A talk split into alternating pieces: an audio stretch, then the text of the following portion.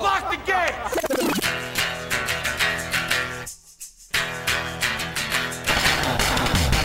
Are we doing this? Really? Wait for it. Are we doing this? Wait for it. Pow! What the fuck? Number duty. And it's also, eh, what the fuck? What's wrong with me? It's time for WTF. What the fuck? with Mark Marin.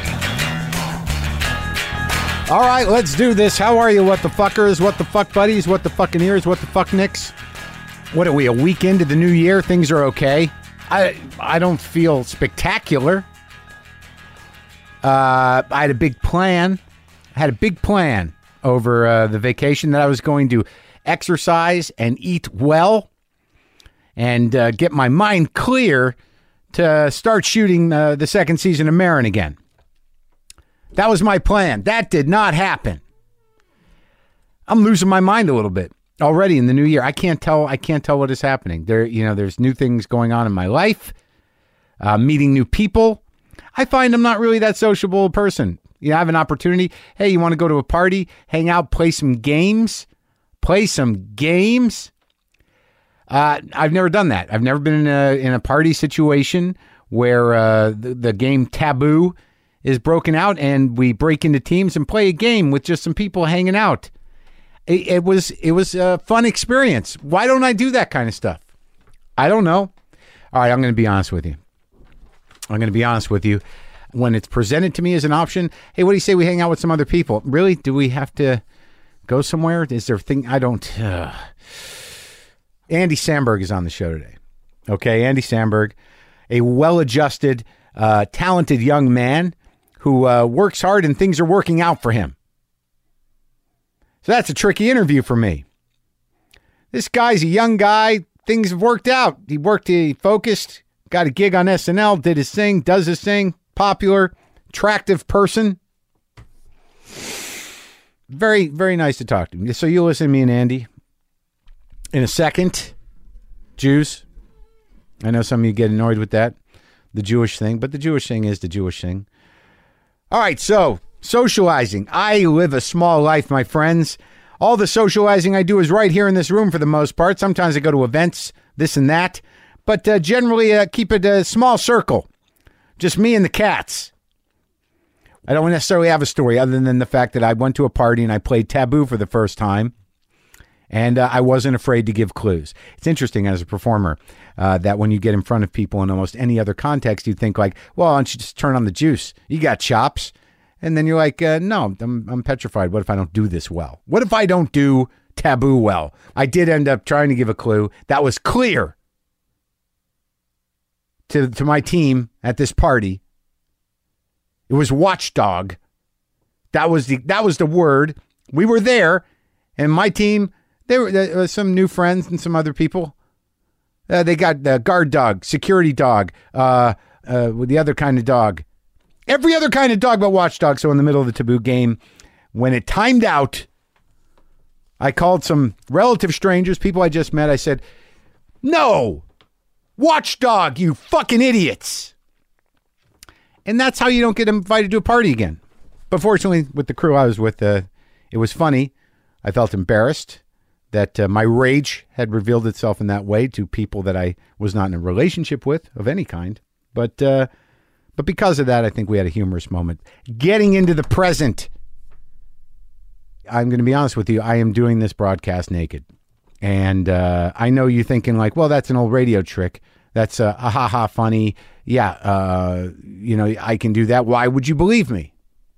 Well, there's nothing I can do to make you believe me, but I'm telling you, I'm fucking naked right now, and I've never done this, so we're all having this moment together. I'm scared. Please hold me. Don't know why I'm naked. I think it's some part of me that's uh, that I'm I am going to overcome my body shame by sitting here naked before you, my audience, who can't see me. yeah, I'm just wearing some UGG slippers. I don't know where I got them. I don't know why. I, di- I didn't buy them. They arrived somehow. UGG slippers. They're not UGG boots, so I wish I were sitting here naked in UGG boots. Because there's a picture. Well, yeah, I mean, you can picture the slippers too. They're um, they're just you know they got the fuzzy inside and they're leather, black leather slippers with fuzzy inside. That's all I'm wearing right now. because I want to be present. I want to feel the awkwardness, the the walk from house to garage naked, not knowing if the neighbors are there. Exciting. Want to be in the present. I'll tell you, man, the amount of juice I got just walking from the house to the garage naked in broad daylight was fucking exciting. How exciting would it be to drive somewhere? With no clothing option, like just scramble to the car, get in, start driving around naked. You know, baby steps. I, I'm not going to go into a business because that might cause trouble. I, I imagine if I got pulled over by a cop and I was naked, I would be arrested for driving naked. But if I had shoes on, I don't know, would I be breaking a law other than naked in public? I guess. But baby steps. Maybe just take a drive around the block, totally nude, with no covering available to see how that feels. How does that present feel? I think on some level we should walk through the world as if we're naked just to feel alive and unashamed.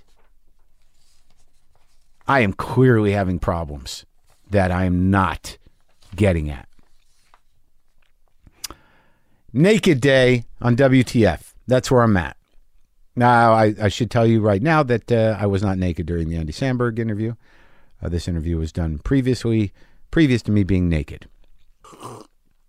Pow! Look out! I better not shit anything. Naked. Just coffee.co up available at WTFpod.com. All right, let's enter it. That's not a good thing to say naked either. Okay, now I present you How's that? I'm presenting things now. And by the way, I appreciate uh, everybody getting on, uh, getting into Marin, uh, first season of Marin up on Netflix now. So I didn't realize how many people didn't have IFC or don't know what IFC is or don't know who I am.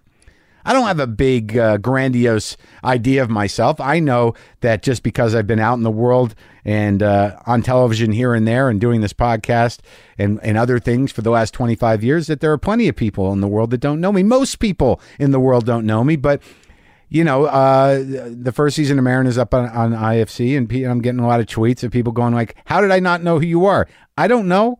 What's your dress? I would have come over. I'm naked. Okay, okay. So let's uh, let's go now to my conversation with uh, with Andy Sandberg. Enjoy.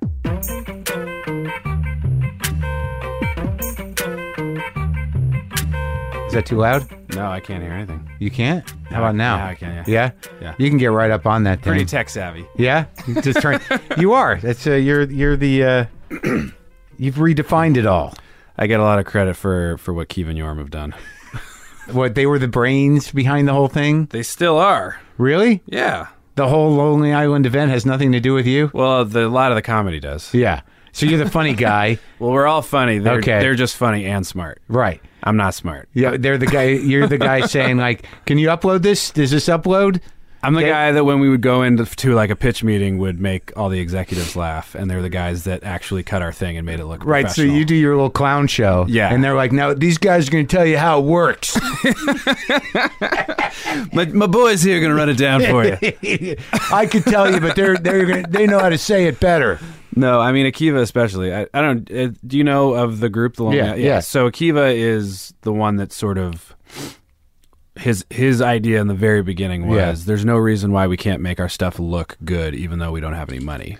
Well, that seems to be uh, uh, like one thing that everybody should realize. There's no reason for shit to look bad. There's no Yes. VHS anymore. It's not. Absolutely. You And when can- we yeah. would do things like Channel 101 and that kind of stuff, and Yeah. I remember there were people who would be like, "It's not fair." Like. Your guys' stuff looks pro, and we're like, we spend the same amount. Akiva just knows how to work the camera really well. Right. So, uh, but like, what kind? Do you own your own gear? Does he have his own? He has his own shit now. I mean, at right? this at this point, we Yeah. don't because everything we do, we just use other people's stuff. Right. Um, but at that time, I mean, when we got hired on SNL, we were using a mini DV camera, That was it. Lazy Sunday's mini DV. Yeah, Really? Mm-hmm. That's fucking insane. it's the best. So nobody can. well, that's what people always say. uh, Ask me about podcasting. Like, what should I do? I'm like, well, just spend a little money on microphones. Yeah. You don't have to fucking. You got one thing. Yeah. You're just talking. Yeah. Don't get a like a snowball or like something that you set in the middle of a table. yeah. So- also, also willing. Sorry to cut you off, but s- willing to finish something to like to the end. I went to film school at NYU, and I talk about this all the time.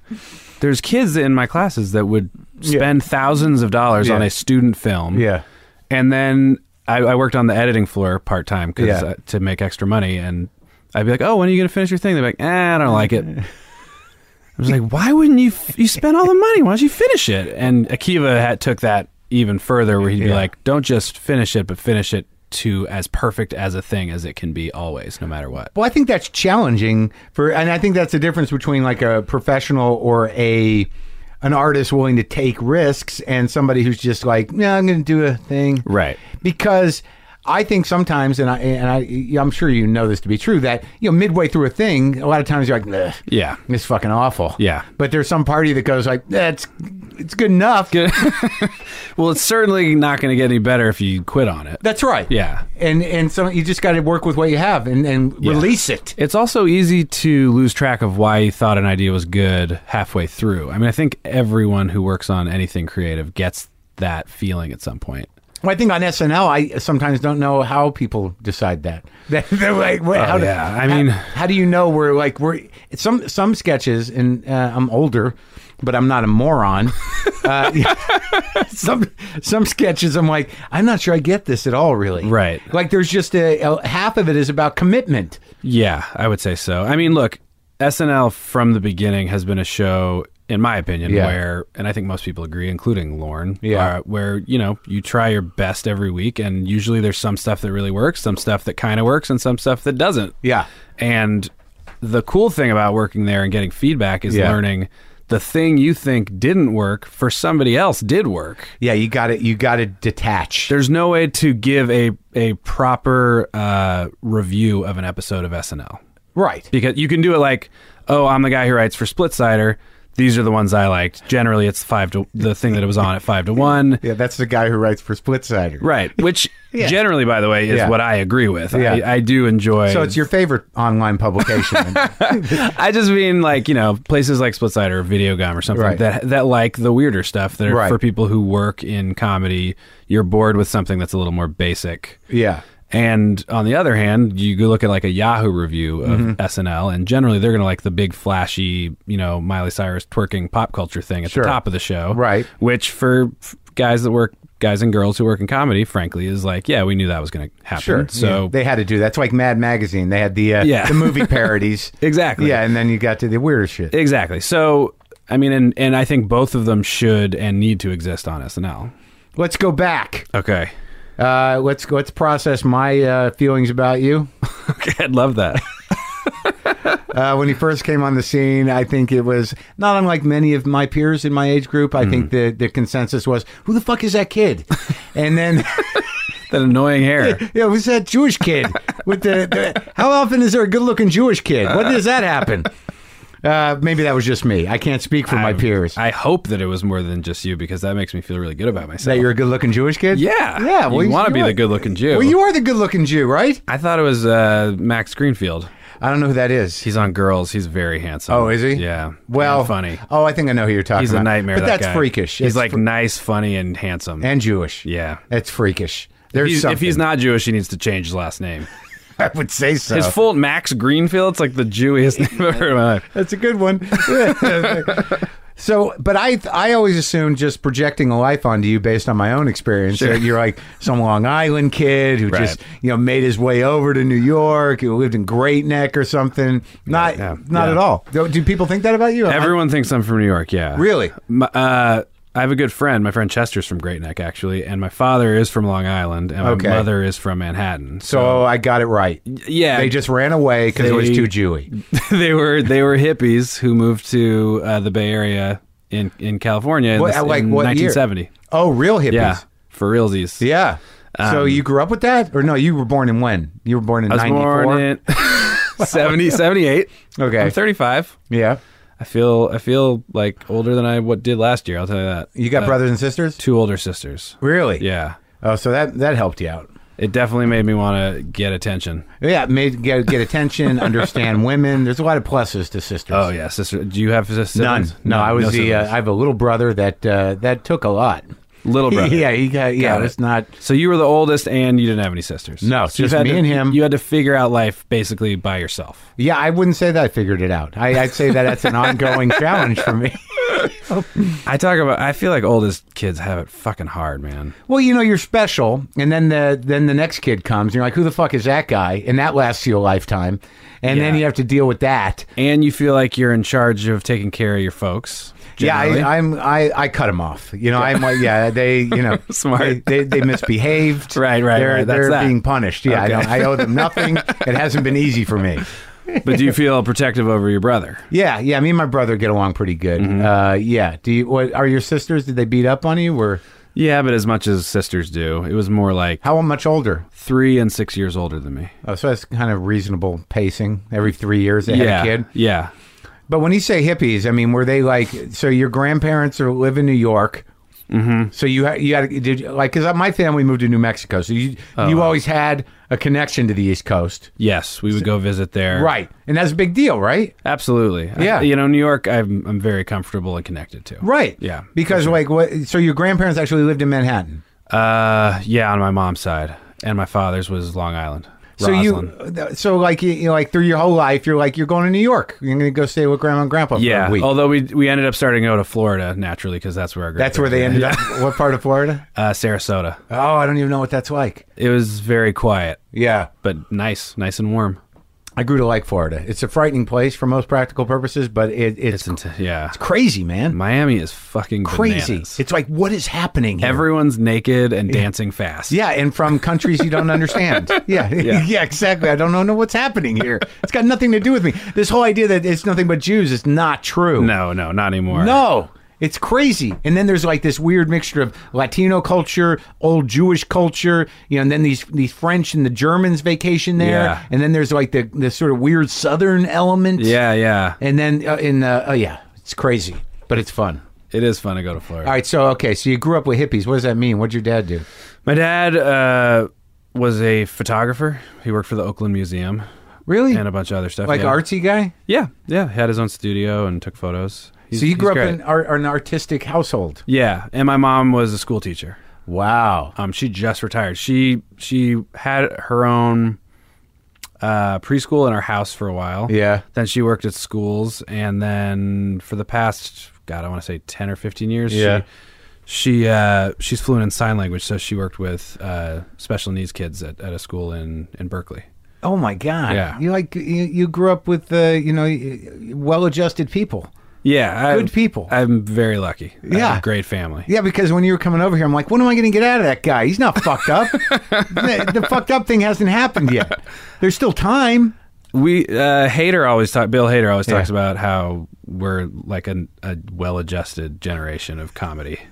I, I agree with that. It trickled down from Bothers like- me. I think Jack Black and Farrell kind of kicked that off. Yeah. Then trickled down into the Polars and the and the Seth Meyerses and the, I'm just thinking of SNL generations, but right. Well, I don't know that uh, Jack Black is necessarily well adjusted. you don't think? Um, he's nice. That's He's what I mean. very nice. He's very intense. but he doesn't seem jealous or angry about anything. What? Well, I mean, you know, after a certain point, you're like, what, why should he? It's crazy. As, yeah, as things has it been rough? But who was there? Like, well, let's let's get there slowly though. So you grew up where in Berkeley? Uh, yeah, grew up in Berkeley. Went to Berkeley High School. T- tell me about the Jews of San Francisco, because I, you know, because it's it's not the same. Uh, the San Francisco versus Berkeley, you're saying? Well, no, just talking about uh, the Bay the Bay Area Jewish community. Oh, got it. Because like you know, you go to New York, and so you're in cultured East Coast. Sure. So that's where your heart is. Sure, yeah. But there's not that same thing in, in the Bay Area. There's not that No. si- same identity. There's not that same like, how are you? You know, like. eh. right.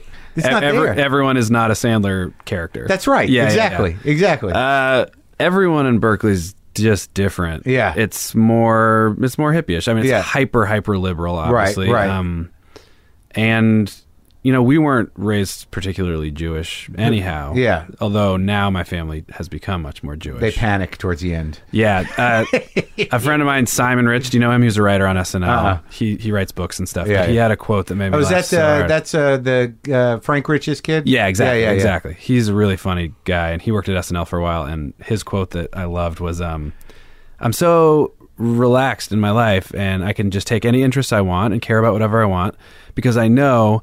As a Jewish man, that as soon as I turn fifty, all I'm going to care about is Israel. He's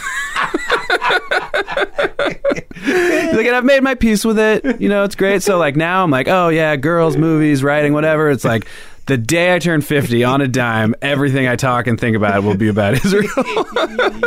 I do sort of a long bit about that in my comedy special about the sort Yeah. of like this pushing of Israel, Israel consciousness. it's such a crazy thing. All of a sudden, I, I don't know what Have it you is. been there? I've been there a couple times, yeah, why to visit my sister. your sister lives in Israel. Yeah, she lives there. D- is she doing that whole thing? She's made Aliyah. She's married to an Israeli, and they have two kids there. Yeah. Uh huh. So is she on a, uh, a settlement? No, no, they just have a house Oh, okay. up north. Yeah. and they love it there. Yeah. What's your feeling about it? I it's intense, but it's incredible. Yeah. I mean, going to the Wailing Wall is incredible. Yeah. do you sure. know what you do there? You just sort of stand there awkwardly until you sort of like, okay. Well, you write a little wish yeah, and yeah, you yeah. stick it in the I just cracks. wrote help. But it, I'm not sure it was answered. and you got the album Help by the Beatles. I did. It was delivered to me a week later. Yeah. It was weird from an anonymous. Uh, probably from Yahweh. yeah, you always sent me help by the Beatles. but did you find? Uh, did you feel a connection? uh, I felt that it was a very intense place. The energy Right. there was really palpable. Not necessarily Jewish either. Just sort of like No. whoa, yeah, it's beautiful. but you know, we did like Mount Masada and sure, Dead Sea. And all Climb that. Mm-hmm. Mount Masada, floated in the Dead Sea. Yeah. and put mud on yourself. the basics. yeah, the, the basic package. Yeah, you went to, and then you like, yeah, you went to uh, Jerusalem, you went to uh, Haifa, Uh-huh. you went to uh, Tel Aviv. Yep, yep. Uh, you, you know, they you went to a kibbutz and ate the food there. Yep.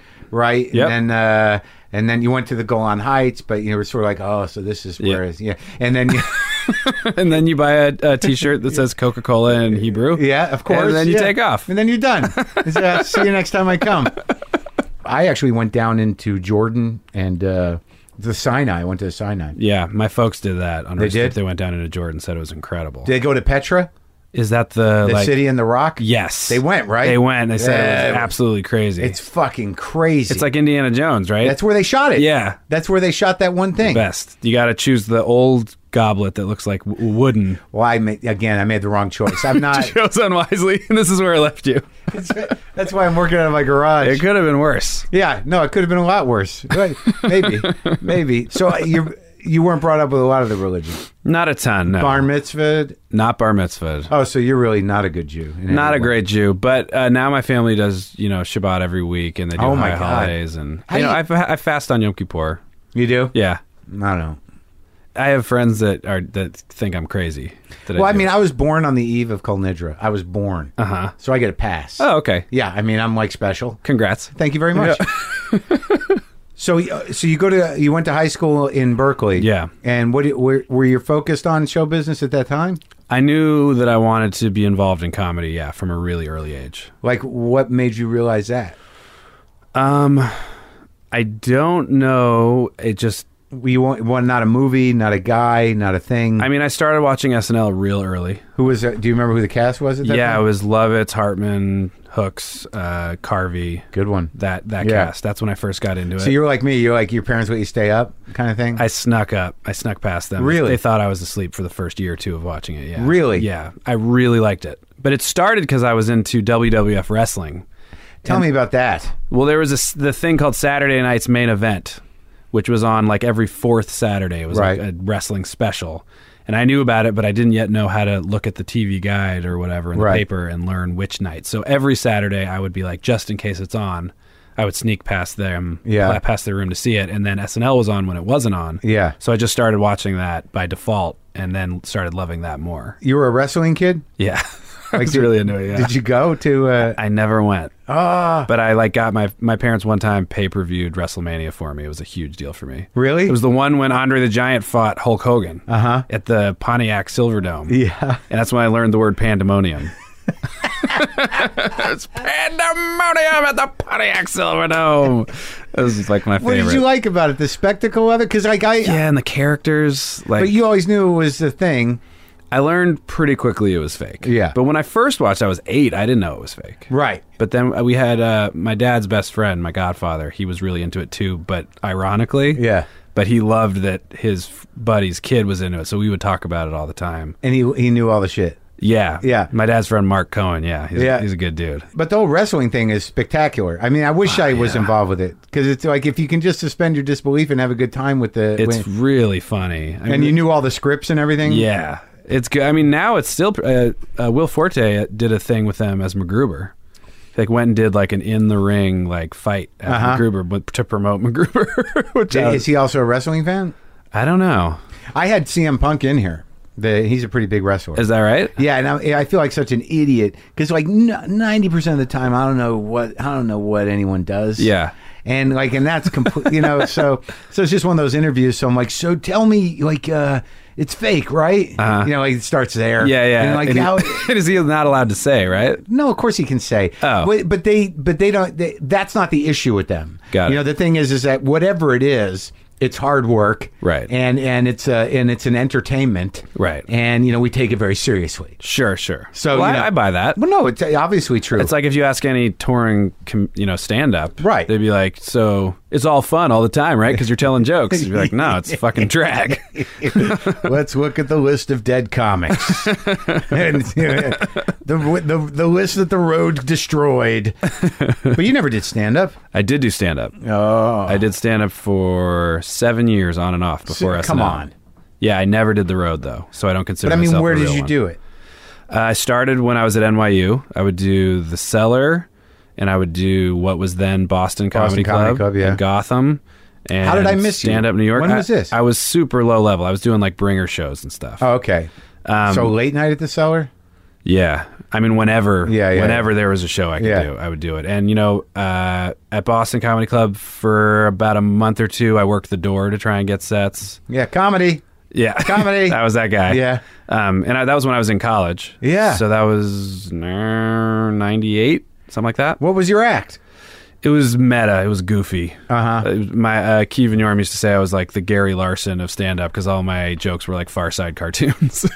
So nothing personal, just kind of weird writing. not a lot of observations. But Right. the one I will say when I would do observation stuff, Yeah. it was the strongest. Really? Yeah, Yeah, could people have something to hang on to? exactly. So you go to high school. Did you do uh, did you do sketches and plays and things and I didn't do plays. Uh, I did, I did um home movie stuff. Right. Like my f- my f- parents bought a home camcorder, and I had a couple buddies that I would shoot dumb stuff with, and I had a buddy James that I would record silly raps with too. So you were Already- doing that. already in high school. Yeah, But you, so you were a rap kid.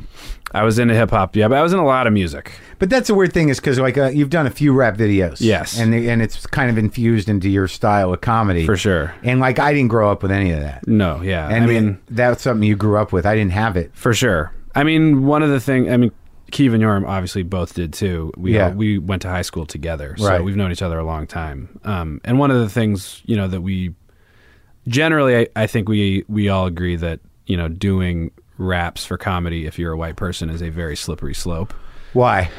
because it's not really your place, Yeah, you know, and also because most uh, people who try it aren't good at it. They just don't sound good. So what? So what? What problems do you have to solve in order to make it okay to do that? Our in our opinion, it's to a make it sound legit, Right. B have a genuine knowledge of that world and a Right. respect for it. Yeah. So it's not just the joke of like, yeah, like all those rappers do. Yeah, like you the know? black guys. Exactly. Right. It's I, I feel like every time we do it, it's coming from a respect and a love for that culture. Well, because yeah, it's definitely. what You we watch grew your up videos and you're like, this is well produced. on. Well, Thanks. I mean, that that certainly is what we hope people think when Right. they watch them. Um, but even even then, sometimes we're like, ah, I don't know if we should be doing this. really? sometimes. Why? just because uh, you know out of respect Uh-huh. for for the fact that we don't we, we're not from that culture we're fans of that culture But I mean, it, but if you really think about it, uh, you know, black music in general Mm-hmm. has always been enjoyed immensely by white Jewish guys. for sure specifically that and, is true And, and white Jewish guys uh, historically go on to emulate black music, uh, Absolutely. either performing it or or writing it. it's the truth and i will also say hip-hop on the whole and r&b have become much more the popular music of this country in general and the world you know Did you so- ever get flack? no i think we've done it right Yeah, you know we're the number of times i've uh, you know, met or worked with people who really work in the world of hip hop and gotten, you know, the handshake Yeah. and the nod. Uh, I, A co- I- a complicated handshake or nope. Totally just straight up. but I'll tell you this if it was complicated, I could do that. you know all the shakes. I'm familiar. Yeah, yeah. I know it all. Yeah. You just follow the lead. and You're like, all right, this is what we're doing. very intuitive. Yeah, good just- for you, man. I'd be lost immediately. Um, no, I didn't you know what a fist bump was. you didn't till when No, no, I know what one is now, but the Oh. first time it happened, some guy held his fist out. Yeah. I grabbed it. you grabbed the fist. Sure, I did. That sometimes when I'm sick, but I'm in a situation where I have to meet a lot of people, I'll Yeah. try and fist bump and be Yeah. like, say, hey, I'm sick. Yeah, I'm sick. I'm sick. I'm sick. I'll Yeah, give him yeah. like a Bash Brothers. I felt so embarrassed. I went back and got the guy, and I'm like, Uh-huh. I know now. And you I gave got- him a bump. Yeah, I gave him a bump. I love it. so stupid. But you had jelly on your knuckles. yeah, I'm like, oh shit, I should have wiped my hand. I'm just not doing this right. But uh, all right, so you don't. Okay, you didn't get any flack. All right, so you're shooting these. You're shooting videos with the guys that you're still with in high school. uh, no, not shooting videos. And it was a different buddy of mine that I was doing that with. My friend James was in high school. We, But you're just fucking off. yeah, but you know, for f- we found it very fun. Right? Did you edit then too? No, no. Uh, I went to. I did a little of that. Shot videos that were just sketchy stuff Mm-hmm. with buddies. Not Kevin Yorm though. What you rehooked up with them? After college, so I went to NYU. My back two years of college to film school. Mm-hmm. Akiva went to Santa Cruz and studied film. Yorma went to UCLA and studied theater. What do you mean you're back two years? I did. s- I, w- I went to Santa Cruz my first two years. UC Santa. You went to Cruz. UC Santa Cruz? Yeah, and then I transferred. In that weird ass fucking town? It's the best. Two years is perfect there. Oh my God. That's some weird hippie shit there. It, I'm coming from Berkeley. It wasn't that big of a difference for me. Mm. It is weird though, right? Am I wrong? I mean, I'm just, I'm not talking about the school per se. Yeah. But I have some weird belief that there's witches in the mountains of Santa Cruz. That- The weirdest stuff I encountered was more locals hating the college kids. and that goes on forever. Yeah. until someone has a bike race and there's a choir. And then they have like a begrudging respect for one another. Exactly. Hey, you're all right, college kid. you biked well. yeah. That movie. so that was the only tension you felt in Santa Cruz? Yeah, pretty much. I mean, a bunch of friends of mine from Berkeley and Berkeley High School went to Santa Cruz. So we were all sort of hanging out there together. Yeah, Jesse Thorne, he's a TV guy or a radio guy. He went to Santa Cruz. He Mm-hmm. Oh, used to have really? Mm-hmm. a radio show over there. Maya Rudolph went there too. Really? Were you friends with her? No, she was a couple years before me, Oh, okay. but we're friends now. You are? Mm-hmm. You could just call her up and go, "Hey, what's up? I, we talk all the time. Tell her to tell her to come on my show." okay, I'll tell her. I just she just came up the other day, and I'm like, I don't know how to get hold of her. She's a dear friend. Yeah, she's funny. She's super funny. Yeah. I saw her at the festival that uh, we were just talking earlier. The Holy f- shit! I could Festival have went and Supreme. been backstage and like schmoozing it, It up. was pretty great. She, she, her and her friend Gretchen do this Prince cover band. It's pretty awesome. so who uh, who was there? Dave Cross, Bob Odenkirk. the whole uh, the Mr. Show experience was what it was called. are they touring with that? I think so. Yeah. Okay. Mm-hmm. Uh, Mighty Boosh did a set, which apparently is very rare nowadays. Well, they I think they live in England, don't they? They do. Yeah. But I think even in England they don't really do Oh, okay. live that much anymore. But they did it for. for was it Oh. packed out? Yeah, it was huge. Nine thousand people. Was it hot and gross and? Uh, we went on with Tenacious D at the end, so it was cool. Okay. It was nice. All the Lonely Island guys did? Mm-hmm. yeah, we came out and played with them and their band. It was awesome. Oh, my God. Yeah, Jack asked us. We were just like, absolutely. We've been huge fans of them forever. So, Okay, so you go to Santa Cruz for a while. You get, what are you, what are you studying? uh, film, but like film history, you know. And, Yeah. and they have production cl- courses, but you don't get to really do them until your second two years. Or Like your- film history, like who were your guys? um, that I was learning about or that I like. Yeah, that, I mean, like, because I, I took some film history classes, and there's certain things Yeah. that you learn. You're like, oh, Yeah, I took like a cl- class on film noir and like Yeah. learned about Hitchcock and yeah. uh, you know, all that stuff was awesome. And Did- any- Western class I took. Oh, yeah, the Westerns, genres. Uh-huh. Yeah. It was cool. And, Yeah. And I wrote papers, you know, final papers for film noir. My paper was about how Metropolis informed Blade Runner Okay. because Blade Runner's like Not my too big. favorite No, movie. it's not too big a stretch. I- No, that, that yeah. was that seemed like a reasonable paper. I got a B, Okay. although I didn't. I got what was inferred as a B because Santa Cruz didn't have grades; they had write-ups at the time. Oh, there you just got go. evaluations. The That's like best. Uh, some good hippie shit Oh, it's there. the best Yeah, yeah. hippie shit to, to my hey, heart's look, you delight. tried, and Like, uh, "Hey, you, this, you had a couple points. the words were on the page. and then the Western class, it was just, uh, it was just a you know eighteen page paper about Blazing Saddles. Oh, you went that way. Yeah, so you probably spent like what six months on Shane and the Searchers, mm-hmm. and Watched a lot of that. Yeah. yeah. yeah, uh, True Grit oh yeah, and Stagecoach and all that Uh-huh. stuff. Yeah. um, and Once Upon a Time in the West, which Yeah. we watched. In that's what the is best that part the Henry about. Fonda one? yeah. That's crazy. It's Him as a heavy, fucking Great. crazy. Right, The and we fucking- learned all that. They were like, you know, before this movie, Henry Fonda wasn't exactly Right. playing these parts, So- and you're just like, how could he ever not have? that fucking pure hate in his eye. yeah, and the soundtrack to that movie is so great. is that Sergio Leone, right? yeah, I went, I went and bought the soundtrack on cassette at Amoeba Music in Berkeley. Uh huh. Did you learn anything? Yeah, I learned about movies. Yeah. Um, Is that is that knowledge that you find you draw upon other than in conversation? definitely with comedy, I do because you know it's it, especially for the kind of stuff that I feel like I and and Lonely Island has done. You know, there's a lot of genre spoofing stuff. Right. It's a lot of like, oh, it's like that moment, but we're making fun of it. you Right, know? right, right. um, and a lot of my favorite shorts we did were that and stuff we put in the movie we made and stuff like that. Where you're aware that you're homaging or Yeah. parodying. yeah, exactly. Yeah. Tropes really is Tropes. Good word. Yeah, tropes. if something's been done a bunch of times, we like to point that out. Yeah. Yeah. And that's tropes. Tropes. Yeah. film tropes. Have you used tropes in a rap song? No. You should. Okay. It's a good word. Yeah, Tropes. tropes rhymes with hecka other words Yeah. Does it? Popes, hopes, too. Ropes, ropes, nopes, cantaloupes, cantaloupes, yeah. antelopes. antelopes. Yeah, antelopes. Uh, yeah. Antel- from antelopes to cantaloupes. Yeah. That's the name of our new podcast we're gonna do together. antelopes to cantaloupes. A discussion of tropes with Andy Sandberg, Mark Marin. So you go to NY Film School, and that and that was the mind blower. That was it. yeah, I was very happy there. Yeah, It was just all day. Every, it was. It was the first time I started really working. yeah.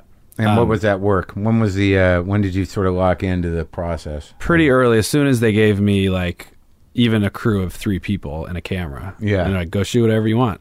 And it was like, oh, this is the thing I've been waiting for my whole life. And what did you start shooting? just sketches, straight up. I mean, pretty much. That you were writing? and short films, yeah, that I was writing and starring in. Did- Yeah. I didn't want to be a director. I wanted to be a comedian. Uh-huh. And I knew and you were doing stand up too. yeah, started doing stand up my first year. My buddy Murray Miller, who's a writer uh, and did stand up for a long time, also he's a writer on Girls now.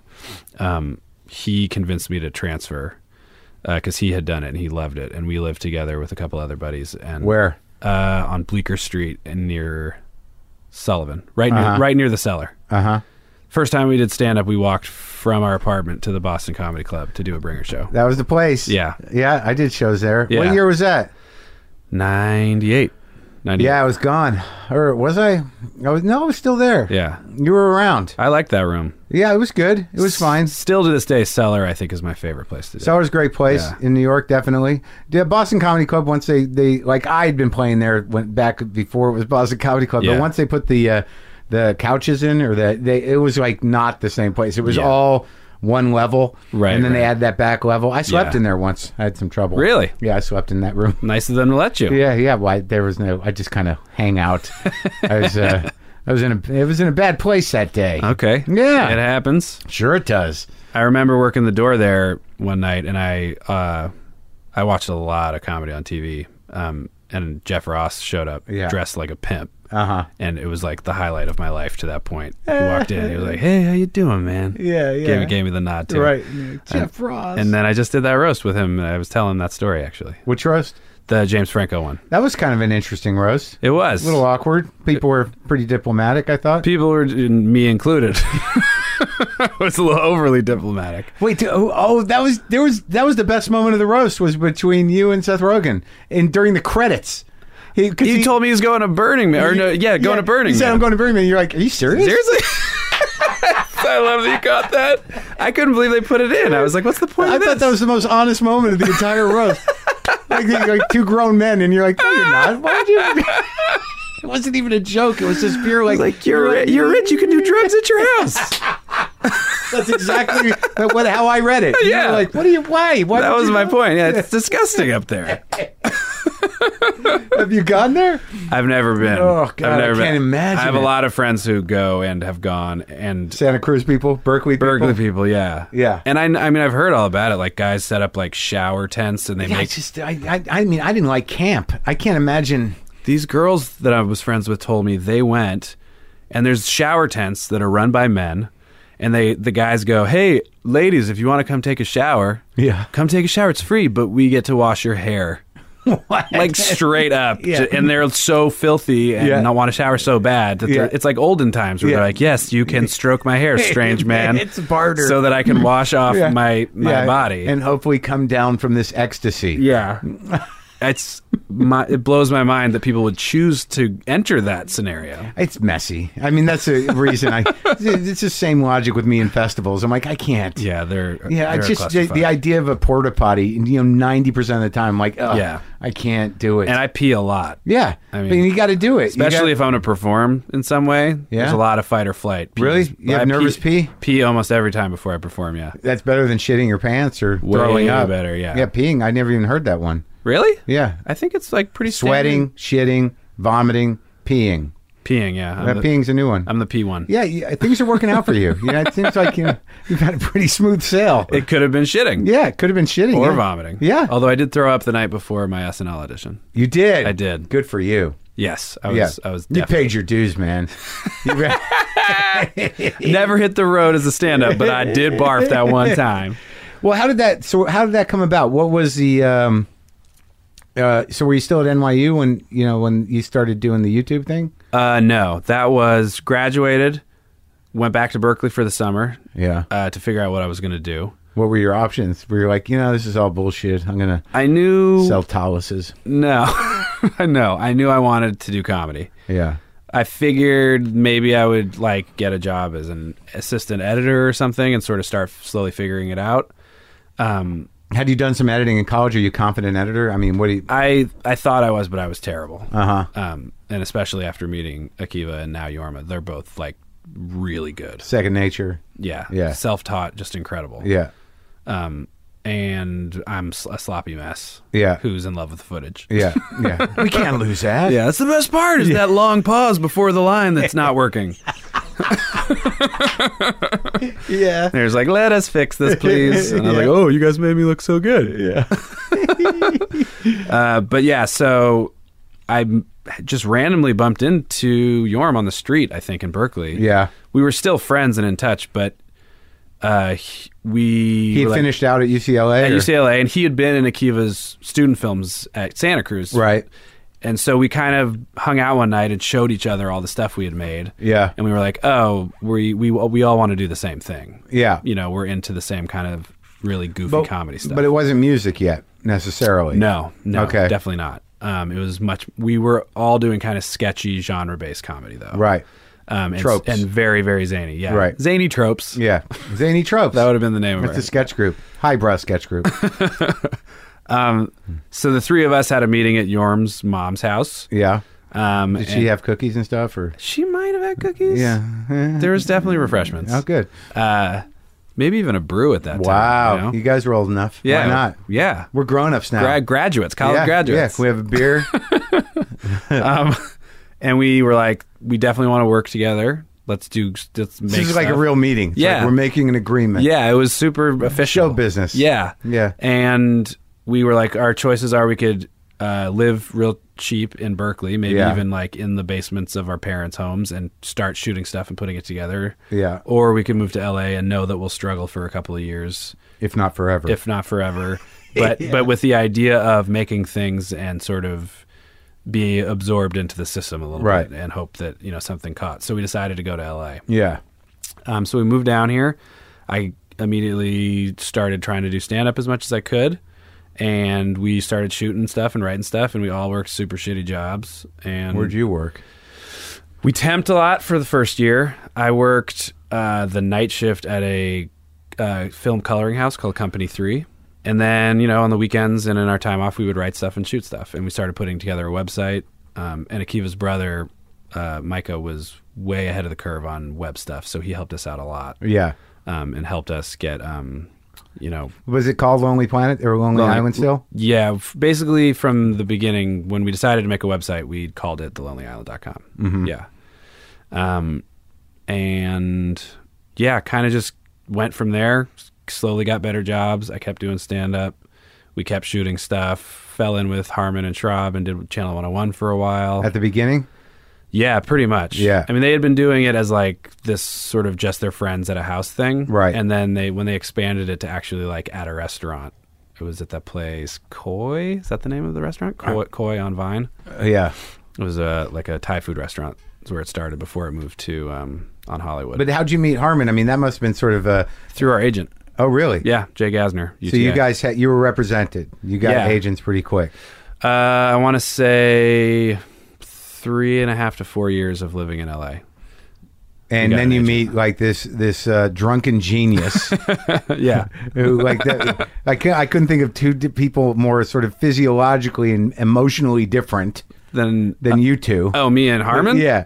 Yeah, but we loved him. Yeah. Loved him. No, I he's mean, great. Him, him and Shroud, we got along so well. Still What- do. But the weird thing about Harmon is like you know i- you meet a lot of people in your life that are creative people or Yeah. people call them geniuses, but within about ten minutes you're like, oh my god, this guy's like he's doing like that that three level chess in his brain about everything. His his brain is on fire. yeah, it's insane. Yeah. It- like the it, it's just insane. So for us, it was like, and also seeing the work he was doing, even just for Channel 101. Yeah. You know, like a laser fart or something, you know, where you're like, but it has perfect story structure and is like nailing all these things that we recognize as really smart. So that's what you learned from him.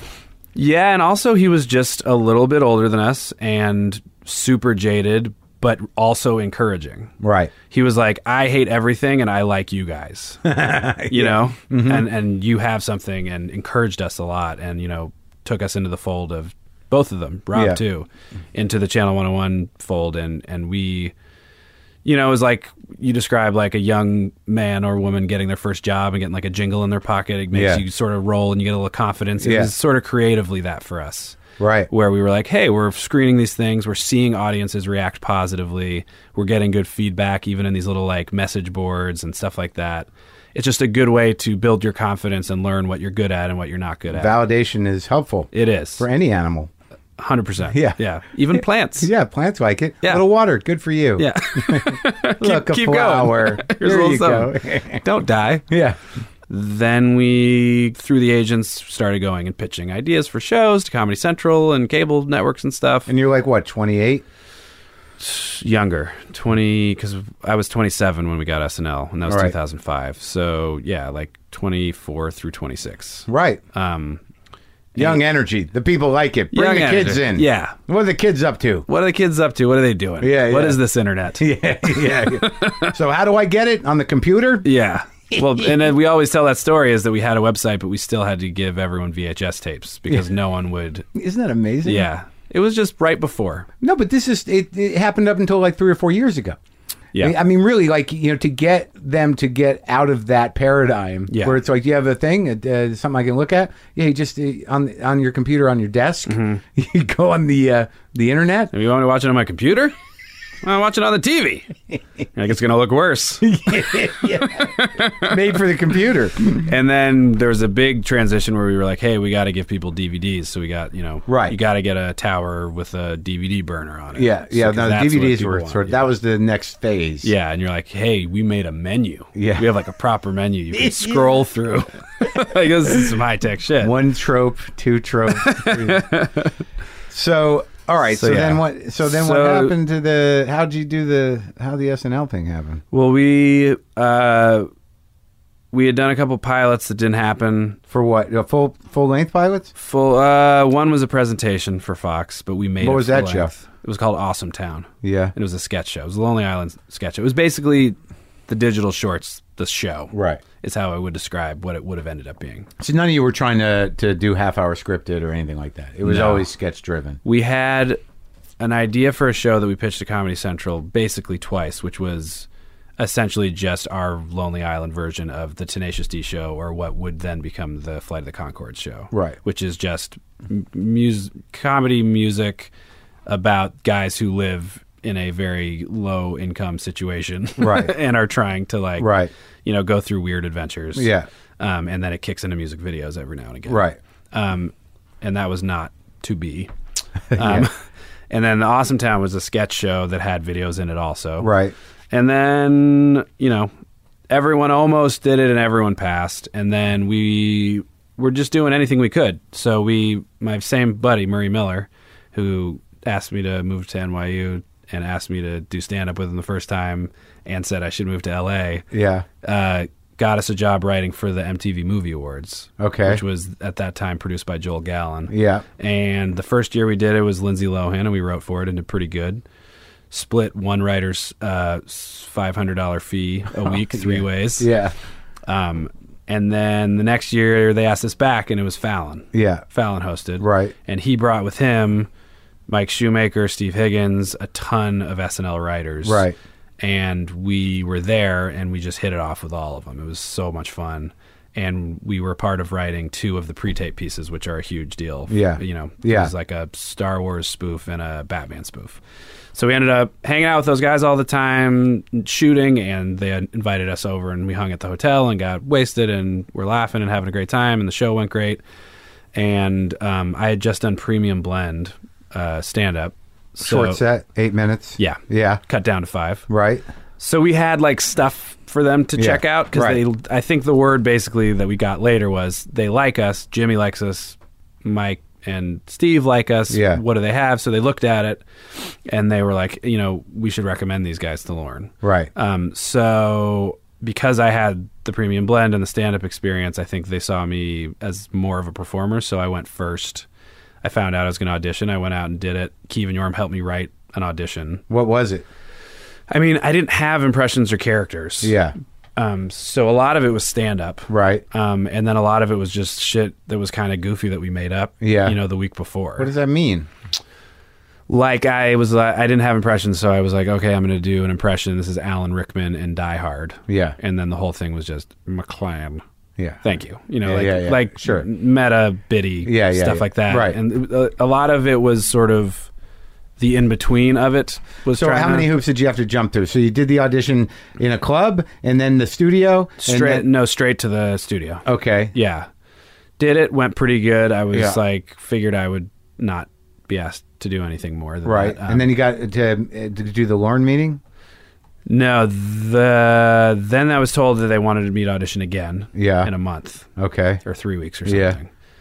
and also that they were going to offer Akiva and Yorma auditions. Uh huh. And Akiva didn't have any interest in being a performer. Yeah. Yorma did. Yorma auditioned with me the second time, Yeah. and Akiva had a, a Lorne meeting. Yeah. Um, and I think all of them went well. Right. Um, and I did then fly out to have the Lorne meeting to be told I was hired. Yeah. And I flew with Bill Hader, who already knew he was hired because Marcy Klein had told him. Yeah. But I didn't know. had- Also, had told him that I was hired. Yeah. But no one from But the no one had told me. Right. So I'm sitting next to Bill on the flight out to New York to have Yeah. this meeting, being like, man, I wonder what's going to happen. Like, are they going to hire us both? Or you like have to impress him in the meeting and then you find out you're hired? And poor Bill was sitting there knowing we were both hired, but was like, I didn't want to be the one to tell you that you were hired. Yeah. Like, you want to hear it from someone at the show. Yeah. Because then you'll be all confused and blah, blah. So he was very sweet and did not tell me he didn't tell you. Ah, didn't tell me, which I'm grateful for. yeah. And then I went and I had the meeting with Lauren, which basically was like, "So, do you think you can do this?" And I was like, "Yeah, definitely." He's like, "And you're okay living in New York?" Yeah. I'm like, "Yeah, I've lived here before. I love New York." He's like, "Cool." And would you be willing to cut your hair at all? And I was like, "Yeah, I'd shave it bald if that's what you want." uh, and he goes, "Okay, well, we're all going to go out for dinner after this, so you should come." And I was like, "Okay, cool." And I walked out, and I was like, "I still don't know if I'm fucking hired." Yeah. and I didn't know until uh, Did you go out to dinner? no, I knew right after because people who worked in his office, uh, Jen Danielson and Lindsay Shookus and some people who still work there, uh, were giving me these look like, so? Yeah. Like, aren't you so excited? And I was Yeah. like, am I hired? And Yeah. they're like, yes, you're hired, yes. And at that point, I didn't know until they told Yeah. me. Um, so then went out to dinner and With Lorne? with Lorne and Bill and there was some cast too. I think Finesse Mitchell and maybe some other folks that were in town. Where'd you go to dinner? This place Latanzi. Uh-huh. Yeah. Um, and I remember when we were leaving, Conan was there, Yeah. and I was like obsessed with Conan my whole life, and I got to meet him and be told like, "Hey, this guy just got hired on SNL," and he's like, "Oh, congratulations, very good." And I have a picture of me and Conan like the night I found out I got SNL. You were obsessed with Conan? Yeah, for sure. Why? because his show was insane. Yeah. I mean, I loved it. Yeah. I still love it. He's, Yeah. he's super funny. Yeah, yeah, yeah. and you know also knew he had worked on the simpsons in that time when the simpsons really Uh-huh. changed my brain a lot and So how did like after dinner? Did Lauren go see you later? yeah kind of congratulations he doesn't say congratulations he doesn't say welcome Yeah. it's just like okay i Someone- think his attitude with everyone he hires is you know i'm not going to ever let you know that i'm excited because i'm not until you prove that you're doing it well and making the show good did he ever show his excitement? Uh, there was a point it reached while working there where he would say, "That was really funny," Yeah. or like, "Hey, really nice job tonight," Yeah. stuff like that. Yeah. Um, and you know, but not a lot Yeah. because if he does, it's like you know he's like the dad with fifty kids, Right. And they all want his approval all Right. the time. If he's too positive, then everybody's just. Uh, you have to live in fear a little bit, I think. Sure. Or a lot. Yeah, well, depending on how it's going. Who for you. was there when you got there? It was a huge cast my first year. Was Will Farrell still there? no, he had left and Jimmy had left.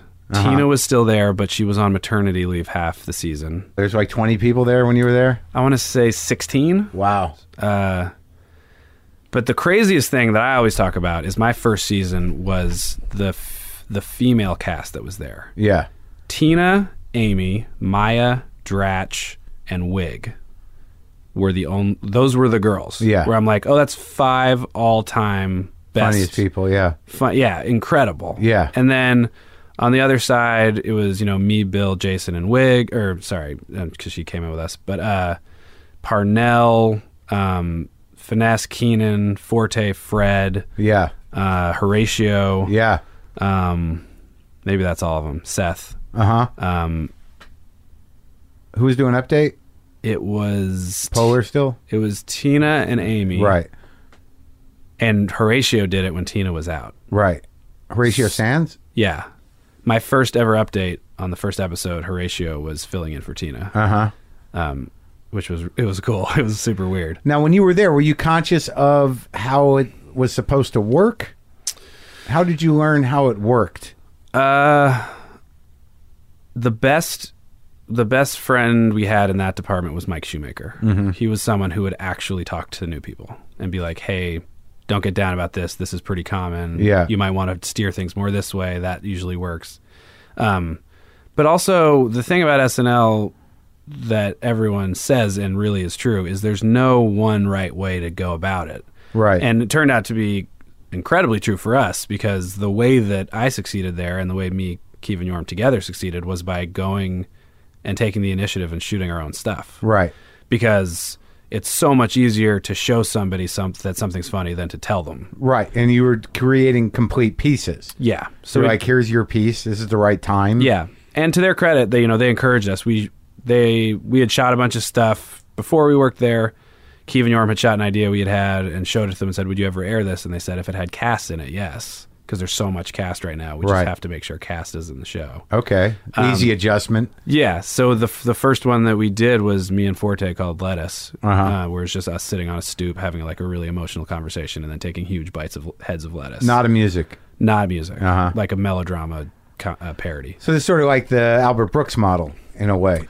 Uh, yeah, closer. Yeah. definitely Right. and then um and then the second one that aired was lazy sunday which was the parnell Yeah. movie. yeah Yeah. Yeah. and then it was like okay these guys you know keep making them basically Okay. Um, so you were able to sort of carve out your own little production company within SNL. yes it's very very unique situation But also, like the, the there was a shift going. Like I mean, I I remember some of the press that you were getting around that time was that there was a self starting element that you know th- because you were with these guys that were hip to the technology. Yeah. That you guys could just go do it. yes And- and it was a huge advantage for me Yeah. incredible. I mean, I can't put enough emphasis on it.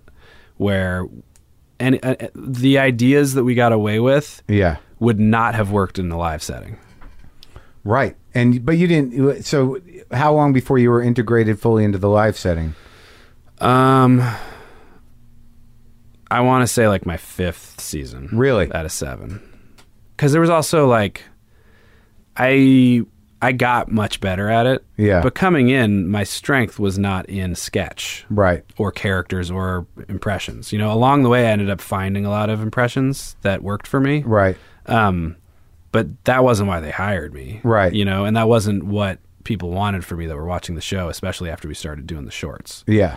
And I'm looking across the table at people like Hader and Wig, Right. Who are like born for SNL Live. Yeah. Like no one can do it better than that. Yeah. You know? Yeah. Um, so, and Fred, you know, all of them, they're Right. incredible. Yeah. So I I was happy that I had a a, a niche, Niche? thing. Yeah, yeah, yeah. Cuz cuz my my sensibility was much more driven in that direction anyway. And it was also like uh, it was like it was the new direction, in a way. I mean that y- you know that these guys could just do this thing because Yeah. it was like it changed the texture of the show. I mean, you know, they Yeah. would have their commercial parodies or whatever. Yeah. But I mean, you could tell like when you know one of your pieces came in that it was this fully produced thing in a way that they didn't generally produce things. in general, yeah. Yeah, I mean, yeah. we in my opinion, we were in in the uh the same lineage as, you know, the Christopher Guest, Harry Shearer stuff Right. and the Albert Brooks stuff Right. and you know, the McKay stuff that he did before he left Yeah. and um and even, you know, Eddie Murphy used to do a bunch of pre-tape stuff. Right. So there's there's a place for it. the white like me thing was Yeah. like huge for us. We loved that. Um, Yeah. so, but to do it so on our own and so slick, I think was a new thing. Did you use the uh, facilities at NBC? Uh, not at first, and then it became a thing where we started using a big crew f- through the show. Right. So initially, you were still doing it like you know on the computer with you and Yeah, running and the gunning. guys. I mean, the first few, I think we just edited in our office, Right. and excluding songs that we made for our albums, we recorded all the songs in our office. We wouldn't even go into like a studio. Oh, really? Yeah. I mean, we have we have pictures of, you know, so many incredible people just in our office on this freestanding shitty mic. Yeah. You know, like Yeah. just Justin Timberlake and Tom Hanks and Natalie Portman and Rihanna and Uh-huh. uh you know, it, it's it's the thing about that show that's cool. It's, What's the thing about like even this that you know you realize that because of how advanced technology has become, you know, you Yeah. can really, you can kind of just set up. yeah. You know, it's like it Right. doesn't require. As long as you have something that's interesting or funny to listen to or look at. Yeah. Yeah. I yeah, completely. It's the the best thing about the time we're living in for entertainment. yeah. And what uh, what was the biggest one? The uh, the the Justin Timberlake one. I think Dick in a Box is the yeah. I, I've said before and and am fine with Yeah. that it'll that's the thing that will be in my obituary. I think. dick in a box, just in quotations. Mm-hmm. That'll be on your your gravestone. yeah. I'll take it. So now when when you left, you won an Emmy for that, right? Yeah, music and lyrics Emmy. That's hilarious. It says Dick in a Box on it. now, do you own do you, do you own your publishing? Uh, we own the stuff at SNL. I'm not even sure how it ended up shaking out. I think a part of it. Yeah. But you know, you're in a blanket deal with Sure. NBC at that point. And They, so- they own all the content. Yeah, but partly that was why we s- we made a record deal. Right. So at a certain point, we turned around and we started bringing songs we had made over summers on our albums into the show Right. and doing videos. So you already own the sh- the songs. exactly. Right. I mean, and, So they could own the video. and at the time, you know, a big part of wanting to do that was so they could be on YouTube. Right. Um, just so they could be available and freed up. Yeah, and not even in reaction to not wanting them on Hulu or NBC.com. Right. in reaction to uh, them being able to be online anywhere at all. Right. There was a long time where they were just not anywhere Right. because they were like, no, no, no, no, we have syndication deals that can't go on the internet. Right. And that was the ini the initial argument, Right. and then it became a thing of like, hey, we have like international people watching YouTube that want to see these and they can't see it on Hulu and they can't see it on NBC.com. And eventually, with the record deal, we got it so it could be on our own YouTube channel. But it also, at a certain point, Hulu started showing the digital shorts internationally because we wanted it so bad. Yeah, but that but but ultimately with the with the music releases, the albums and, and the songs themselves, Yeah. you have complete control over that now. Uh, yes, the ones that we made for our albums. Right. Yeah, And you still make songs. we do. We just put out an album. Yeah. yeah, um, yeah. And I- it does well? Yeah, I mean, we have for comedy records, we sell really well. And when you left SNL, what was what was your impetus? What was your plan? To sleep more, Yeah. I didn't. I didn't have a specific idea of what I wanted to do. I just knew that I was you want to do movies? burnt. I did and still do. I love movies. Yeah. Um, definitely wanted to do more album stuff. Right. Maybe tour. We're still talking about maybe. But that's touring. all within your control. Now, your experience with movies has been what?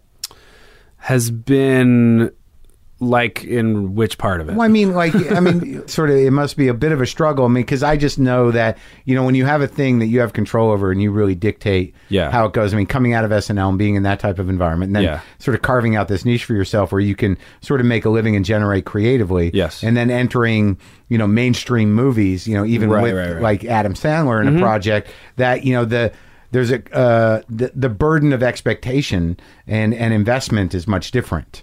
Yes, and also you know your own level of control is diminished. Completely. Yeah. Um, What's your experience been with that? it's been a mixed bag. Yeah. You know, but I think anyone who's tried their hand in the movie business would say that. I Right. mean, the the frustrating thing about movies is you work so fucking hard on them Months. month y- a year Yeah. plus. and if you include you know for an actor doing press Yeah. oftentimes that's multiple months of Yeah. press which is something no one ever talks about because you know you're not supposed to complain about having to do press because Right. your life is privileged and i Yeah. recognize that Right. but it's still something you have to spend your time on Oh yeah. so Yeah, Everywhere you go, you you want to do the morning show and the thing, Right. What what is it? Is it radio or TV? It's local TV. It's like, oh really? Yeah. No. it- yeah, it- you- okay. the studio would really like it if you did it you're like Yeah, okay, well i okay. know what that means Yeah. i'm doing it we do a radio show at a mall. I don't know. Can we- like it- there's this thing where kids just throw eggs at you yeah, okay. Yeah. Is it gonna? Yeah, it's no. big in the area.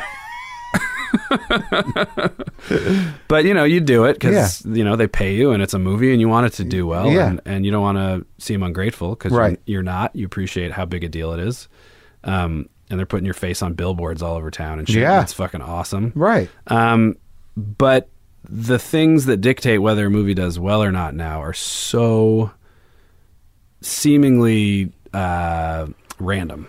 You Right. know, like the number of comedies, especially that come out, that Yeah. just eat shit. Yeah. And then ten years later, people go like, "I actually like that."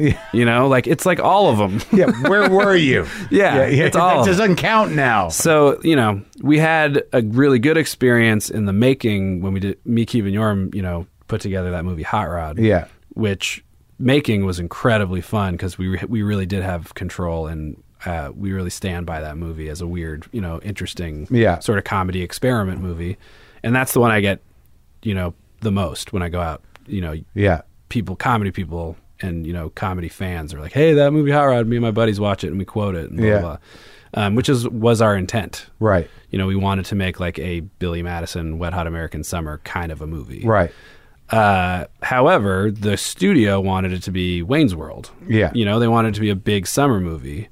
And once that engine starts churning, uh, they will market it the way that they want it to be received and the way they want it to perform. Yeah. And they're not wrong and we're not wrong because Right. they are like, you know, we spent X amount, we want to make X amount. Right. Um, I think we were naive going into it, you know, not understanding exactly how important that difference was. Right. Um, we were just trying to make each other laugh. Right.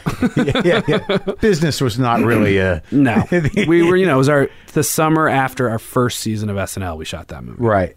so we were incredibly green. Yeah. Um, were there consequences? I mean, you know, I like to pretend like, you know, your movie doesn't make a lot of money, your career doesn't get colder. Yeah. But it does. Yeah. You know, in terms of that. The Yeah. cool thing at that time was we went back on to SNL the next season, and the first show we did, uh, this digital short called I Ran So Far with Adam Levine, that is, in my opinion, one of the best we ever made. Yeah. And all these news outlets picked up on it, and everyone was like, oh, shit, that was great. Yeah. These. Yeah, these guys are still good. Oh, good. You know, Yeah. so you get that second lease on Right, life when you right. have that home base to go back to. Sure. Um, and you know now, like I said, people who I care about their opinion tell me that they really like Hot Rod. But now, have you had this experience again though, like with the Sandler movie or anything else? The Sandler movie, you know, was something I was dying to do because he's one of my heroes. Yeah. You know, I grew up watching him. Right. Billy Madison, Happy Gilmore, are two of my favorite comedies ever made. Yeah. And I read this script and I was like, I get to play Sandler's son. Yeah. You know? How could that be bad? How could that be bad? Yeah. I've met him a few times at this point. He's been so kind to me. Mm-hmm. Um, he called me just cold at SNL to tell me great job. Like Yeah. in the first season I was there. Oh, that's You know, nice. he's just Yeah. a great guy. yeah. And I thought the script was funny and I get to work with Sandler. Right. I knew that it wouldn't be something where I was like controlling the tone of it. Right. But I knew it was going to be funny and it was going to be him being crazy, which excited me. Yeah. Uh, and I had so much fucking fun making that movie. Right. You know, I don't. There's not even a, a cell in my body that regrets doing it. Right. And now he's a friend, and you know, I s- I think that movie was very funny. Yeah. There's definitely tonal things that are Happy Madison things. Yeah. That are not the same as like a Lonely Island thing. Right. Where you know they appeal in different ways to a different audience. Uh, but that said, you know, I went to that premiere and all my friends were there that work in comedy, and everyone was like, "Dude, that movie was fucking funny. Yeah. nice job. Yeah. And I, as a as a fan of Sandler, seeing him play a fucking maniac, Yeah. you know, his character in that movie is crazy. Yeah. it's the craziest and dirtiest he's been since those early movies or those early albums. Sure. So to get to like sit there and watch him do that every day on set was like fantasy camp. For me. Yeah. Yeah. Yeah. Yeah. Um, and I do think, you know, obviously the expectation on a Sandler movie at this point is it makes a hundred million dollars, yeah. but it made I don't know like forty something Yeah. like that. And Yeah. for me, I'm like, That's pretty good. it's four times more than what Hot Rod made. and it's on, you know, it'll be on cable forever. Sure. And there's people that all the time on the street stop me and go, "Hey, that's my boy." yeah. Love that movie, man. That was super funny, blah, blah. And I'm like, yeah, I know. Uh, it's, So it's good. You just got to take your cuts. right. And Is there a type of movie you want to do? Um, just whatever I whatever I think would be fun to make and will end up being Are you interesting. working on one now? No, Yeah. I did I did one with Rashida Jones that was like an indie uh, Oh, called right. Celeste Well- and Jesse Forever, Yeah. Yeah. Yeah. and that one was f- funny-ish but also like slightly dramatic. Right. And I just liked the part and I liked the script. It was a good time. Super fun. I mean, intense because it was acting for real, and I didn't know how to do that. But Do you, are you working on that? uh, I worked on it then for that. You took classes and stuff, or you work with a coach? No. no. Uh, yeah, I met with a lady like one time, and she sort of was like, "So try and like think about what the character would feel at this moment, like you know, basic stuff that you would think." You would think. Was that a, an hour well spent? I think so. You know, like the same way, like seeing a therapist is a good idea because it just makes you acknowledge things a little bit. Yeah. But you know, like, yeah, I knew that. Yeah. You always know, but you, sometimes you just need to like get it It's out. one of those things where you just, I think you got to do it and keep doing it. And, you know, you got to just take Yeah. whatever opportunity you can. And obviously, Yeah. in the position you're in, the pressure is a little more intense. You can't sort of like, I'm just going to do whatever it takes for me to act. And you, know, it's like, you just Yes. watch your pay grade go down. Sure, but at the same time, I I've already done more than I ever thought I would do. I mean, I really mean that. Yeah. Like I I was gonna be happy just doing stand up. Yeah. Like I love comedy. It's all I've. I ever can tell cared you about. right now that would not have happened. you would not have been happy just doing stand up. Uh, some people. Well, yeah. I mean, everyone eventually. If you're if you're so good at stand up and so successful at stand up, you end up doing other stuff. Yeah. Uh, well, no, I mean, I think to be just a stand up Mm-hmm. is uh, it's definitely a noble undertaking, but I, I think that you were, you know, your vision is different. Yes. Yeah. For sure. For sure. I'm very very happy. I'm doing what I'm doing. How your parents feel about it, about your life? They're they couldn't be more thrilled. Oh, that's great. Yeah. yeah, And by the way, uh, one more thing about the Celeste and Jesse thing. I did that just sort of because I trusted uh, Rashida and that script. and Yeah. I thought it would be an ex- interesting experiment. And uh, now I'm doing this show, Brooklyn Nine-Nine, with Oh, Mike that's Schur. right. That's right. With uh, Chelsea and everybody, I, was- I Yeah. wanted to talk about that. It's doing well, right? It's doing, yeah, it just got picked up for the full season. Mike Schur told me, I've always found your stuff funny, but we were thinking of who we would want to be the lead in this show. And because I saw Celeste and Jesse and saw you play things slightly more real in pockets, I thought, oh, hey, there's a guy who could handle the responsibility of both. And that whole show, you're sort of like the center of a duo of a. The, it's you and the chief, or uh, it's more of an ensemble. Right. It's like Parks and Rec or Yeah. uh-huh. The Office, but we're detectives. Uh huh. Um, but yeah, the the Fox has put it out there as me and Andre Brower more because that's the sort of con- Yeah. contentious relationship that drives it in the beginning. See, I We feel s- like an asshole. I got to watch No, it. it's all right. No, no, no, It's it's TV. not all right. It's not all right. It's on the DVR. Let me beat myself up. They count DVR now. okay, I'll go watch all of them. Can I do it on demand or whatever? I bet. I, Okay, bet, I bet it's on Fox. Can we sit and watch them with me? yeah, I'll hang out. You want me to give you like a DVD commentary? Yeah, would you? Oh man, he was sick this day. You- Listen to his voice, you can tell. oh my god, she does not know how to hold a gun. So you're working. That's good, man. And Yeah. You, and you just got picked up for the rest of uh, for a whole season, right? Yeah, yeah. And you got married I got married. Yeah, about uh, three or four four weeks ago. just now. Five, five weeks. How long were you with her? ago. Uh, six years. Oh, so it's time. It was time Where'd you get married? in Big Sur. At the post ranch? Yeah, Of course. yeah. It was great. I stayed across the street at Ventana. Ventana, Yeah, yeah. yeah. Uh, one time we were staying at Ventana. Ventana. The first time I ever went to Post Ranch, we went there for dinner. Right. That's what we did. Yeah. And we were like, oh, we got to switch over. But it's like twice as much, right? Yeah, it's But it's crazy. crazy that that restaurant. It's like, is it going to fall? Are I we? know it's the best. It's really stunning up Ugh, there. It it's really great, is. yeah. And she, what does she do? She's a musician. Jo- Uh-huh. Her name's Joanna Newsom. She plays harp and piano and sings and writes songs. Wow. She's fantastic. Like a classical musician? uh, it's kind of she's got classical influence, but it's generally categorized more as like folk singer songwriter. Uh-huh. But it's not. I mean, I wouldn't put her in the same category as most people who are called that. It's very unique. Wow. Yeah, So you have that in the house. she's the best. It's crazy. Her music's incredible. Wow. I can't talk it up enough. I met her at her concert. I'm a super fan. That's nice. Yeah. That sounds like it's going to be good. Yeah, I'm very It's happy. going to take a lot for you to fuck your life up. It's going to take a lot of a lot of heroin. All right. Well, don't get started too soon. Okay. Thanks, man. Thank you.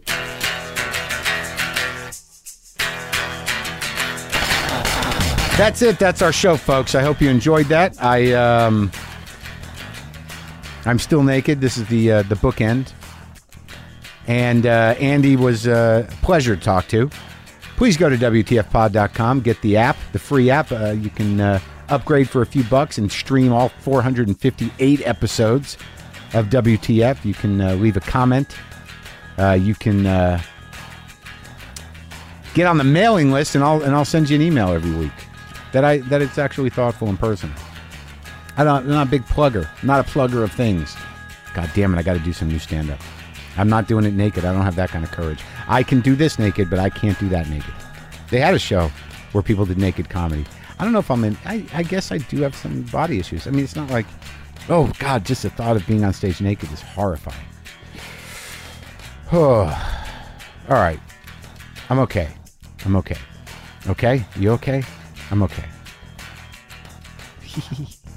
Boomer lives!